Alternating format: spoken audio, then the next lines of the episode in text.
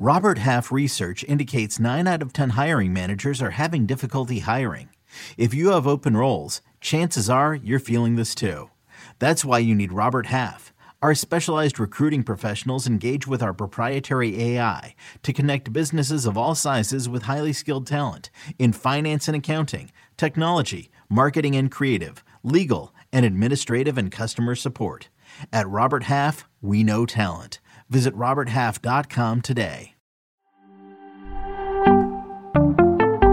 We've got one last round of breakouts coming up next on Fantasy Football Today in 5.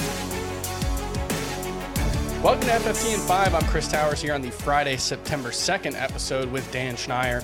We're going to talk about our favorite breakouts for the upcoming season, and I'll get us started with I think there are like three free, I think there's definitely two free spaces anytime you're talking about breakouts on the board this season. There's Jalen Hurts and there's Kyle Pitts. Those are the two that, like, anytime there's a discussion about breakouts, everybody goes to those guys.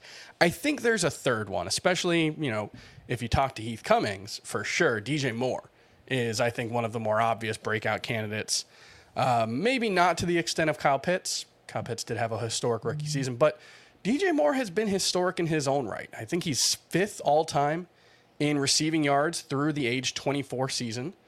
The problem with him, he's put together three straight 1,100 yard seasons. He's been both a like high volume possession type receiver. He's been a big play guy down the field a couple seasons ago. He reminds me a lot of Stefon Diggs in that way, and that he's thrived in very different roles throughout his career. The problem's just been touchdowns, and, and that's what everybody says. DJ Moore, he'll get yards, but he can't score touchdowns. Well, I think that's more a Panthers quarterback issue. The Panthers quarterbacks over the course of DJ Moore's career, the last four seasons, have a 3.2% touchdown rate.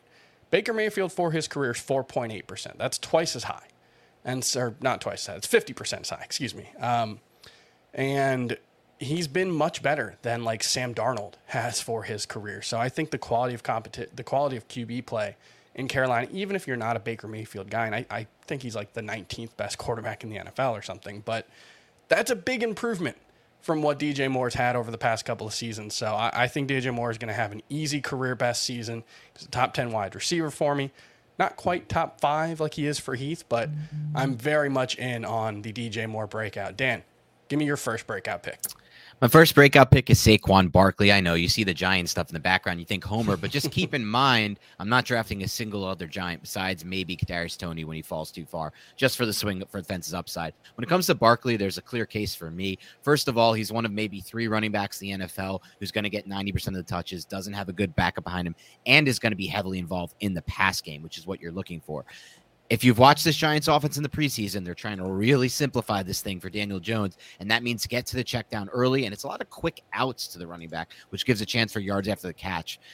You got that going. You also have a history of success. He actually has proven to be a top five option overall during his rookie season. So I think he has top five upside this year. I think Barkley right now is fully healthy. He's being knocked for injuries that are not present right now. He's in a contract season, has to prove himself. Love Barkley this year as my breakout pick number I mean, one. Antonio Williams had seven targets. That was it in yep. one of the preseason games with with Daniel Jones. So yeah, I think there's a, a, a good opportunity for him to get back to that you know 90 catch potential that he showed exactly. in his first couple of seasons. Let's hear your uh, second breakout. Second breakout for me is going to be Amon-Ra St. Brown, the Lions receiver. I just find it so funny that this dude was wide receiver three for a six week. That's a large sample size. Yeah. And everyone's like, oh, TJ Hockenson's back. This can't last.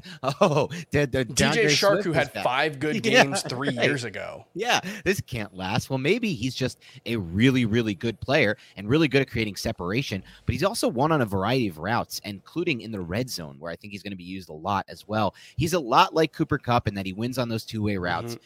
And also, he's a second year receiver. We look for those types of guys for breakouts. So he's my second. Yeah, no, I, I, feel like every time we get to like the fifth or sixth round in our drafts, it's either you or me taking him on yeah, St. Brown. I'm, I'm perfect. I love getting him as my number three wide receiver there. It just seems like a great value in a PPR league. So I'm with you on that. It, you know, people might quibble. We've already seen the breakout. He's going to do it for a full season. He's going to be awesome. I- am with you there. A top 24 wide receiver for Amon-Ra St. Brown. And who's your last favorite breakout?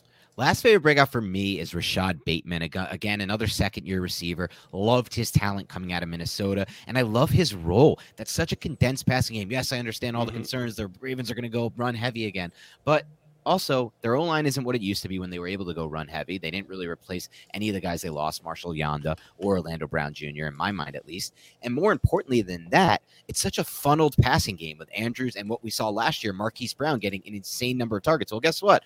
I think Bateman is a better receiver than Brown, so he could do more with those targets. So I think the value on Bateman has been unreal all offseason.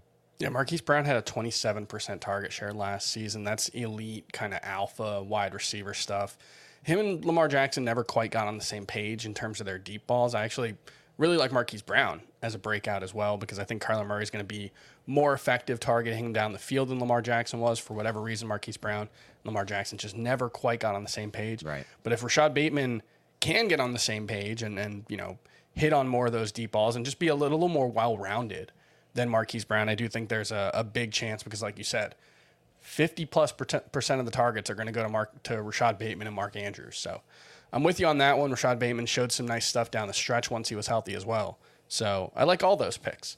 That's going to do it for FFT and five. The next time we talk to you, it's going to be Monday, I guess Sunday of next week if you're watching on YouTube, and we're going to be previewing Week One.